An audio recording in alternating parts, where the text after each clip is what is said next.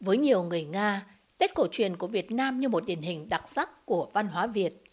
Nhiều người Nga đều biết rằng ngày mùng 10 tháng 2 năm nay sẽ là ngày Tết của Việt Nam. Và họ hỏi nhau, năm mới có phải là năm con rồng không? Điều đó có ý nghĩa như thế nào? Vào ngày Tết, người Việt ăn mặc ra sao và họ ăn những món ăn gì? Ông Anatoly Sokolov, cán bộ Viện Hàn Lâm Khoa học Liên bang Nga, luôn dành những tình cảm yêu mến với Việt Nam. Ngày Tết Nguyên đán của Việt Nam đã tạo cho ông những ấn tượng sâu sắc. Tết Việt Nam rất đặc biệt. Tết Việt Nam đây là bắt đầu mùa xuân. Ở bên Nga thì Tết Nga đây là mùa đông. Tết Việt Nam là thời kỳ mới bắt đầu trong cuộc đời con người. Chính vì thế người ta có nhiều hy vọng mới, có nhiều mơ ước mới và rất muốn để mơ ước mới đó thực hiện. Với những người từng được sang Việt Nam học tập, công tác hay du lịch vào dịp Tết, điều họ thấy khác biệt nhất là không khí chuẩn bị Tết rộn ràng ở khắp mọi nơi. Những ngày giáp Tết, trên các đường phố, những cây đào, cây quất được chở trên những chiếc xe máy, ô tô, rồi theo chân người Việt về các ngôi nhà. Cô Svetlana Glazunova, giáo viên dạy tiếng Việt tại Đại học Quốc gia Quan hệ Quốc tế Moscow, MGIMO, đặc biệt ấn tượng với phong tục thờ cúng tổ tiên ngày Tết của người Việt. Phong tục mà mình thấy gây ấn tượng sâu sắc nhất là phong tục thờ cúng ờ, gia tiên nhân dịp Tết. Cái bàn thờ tổ tiên ở mỗi gia đình, mỗi nhà thậm chí ở bên Nga, ở bên Moscow khi vào cái phòng của ký túc xá của sinh viên Việt Nam cũng phải có một cái bàn thờ. Và luôn luôn phải có cái lễ thờ cúng ờ, gia tiên nhân dịp Tết và phải chuẩn bị các loại món ăn. À, Tết bánh trưng thì là nhất định phải có. So sánh với bên Nga thì nó hơi khác tại vì ở bên Nga thì nhân dịp năm mới các loại salad ở Nga thì mình có thể làm có thể không làm. Nhưng mà bên Việt Nam thì bánh trưng thì nhất định phải có một điều cô Svetlana thấy thú vị nữa là tục sông đất đầu năm của người Việt. Có lần sang Việt Nam, cô được một gia đình Việt Nam mời đến sông đất vào đêm giao thừa. Cô đã gần như nín thở vì hồi hộp khi 12 giờ đêm cô đến và gõ cửa vào nhà. Sau đó thì cô hiểu rằng đó là điều rất may mắn với một người nước ngoài như cô. Vì người Việt Nam thường chỉ mời đến sông nhà những người tốt tính, nhanh nhẹn, hoạt bát, công việc làm ăn thuận lợi.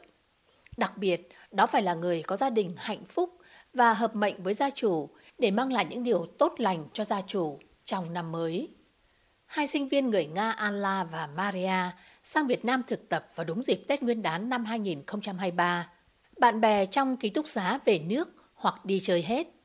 Lạ lẫm, lo lắng, hai em chỉ biết ủ rũ nhìn nhau trong phòng. Nhưng thật may mắn vì cả hai được các cô chú từng là sinh viên tiếng Nga, khoa tiếng nước ngoài trường Đại học Tổng hợp Hà Nội, đón về nhà và được đón Tết cùng gia đình. Lần đầu tiên được ăn những món ăn ngày Tết truyền thống của Việt Nam như canh măng, giò lụa, thịt đông. Hai em thực sự thích thú. Món ăn mà các em thích nhất là nem rán và bánh trưng. Đặc biệt, điều khiến Anla và Maria vô cùng bất ngờ khi hai em được nhận tiền lì xì và được giải thích rằng trong ngày Tết, ở Việt Nam, những người lớn tặng lì xì cho các em nhỏ với ý nghĩa chúc các em chóng lớn, học giỏi và gặp nhiều điều tốt lành trong dịp năm mới. Tình cảm nồng ấm của các cô chú người Việt Nam đã giúp các em bình tâm hơn và vơi đi nỗi nhớ nhà khi lần đầu tiên sang Việt Nam. Với các học sinh và sinh viên người Nga từng theo học tại trường Trung học phổ thông Nga của Đại sứ quán Nga tại Hà Nội. Giờ đây, dù đã quay trở lại nước Nga, nhưng ký ức về Tết Nguyên đán luôn sâu đậm trong các em. Và mỗi dịp Tết cổ truyền của Việt Nam, nhà trường đều tổ chức chương trình múa hát, đón Tết rất vui.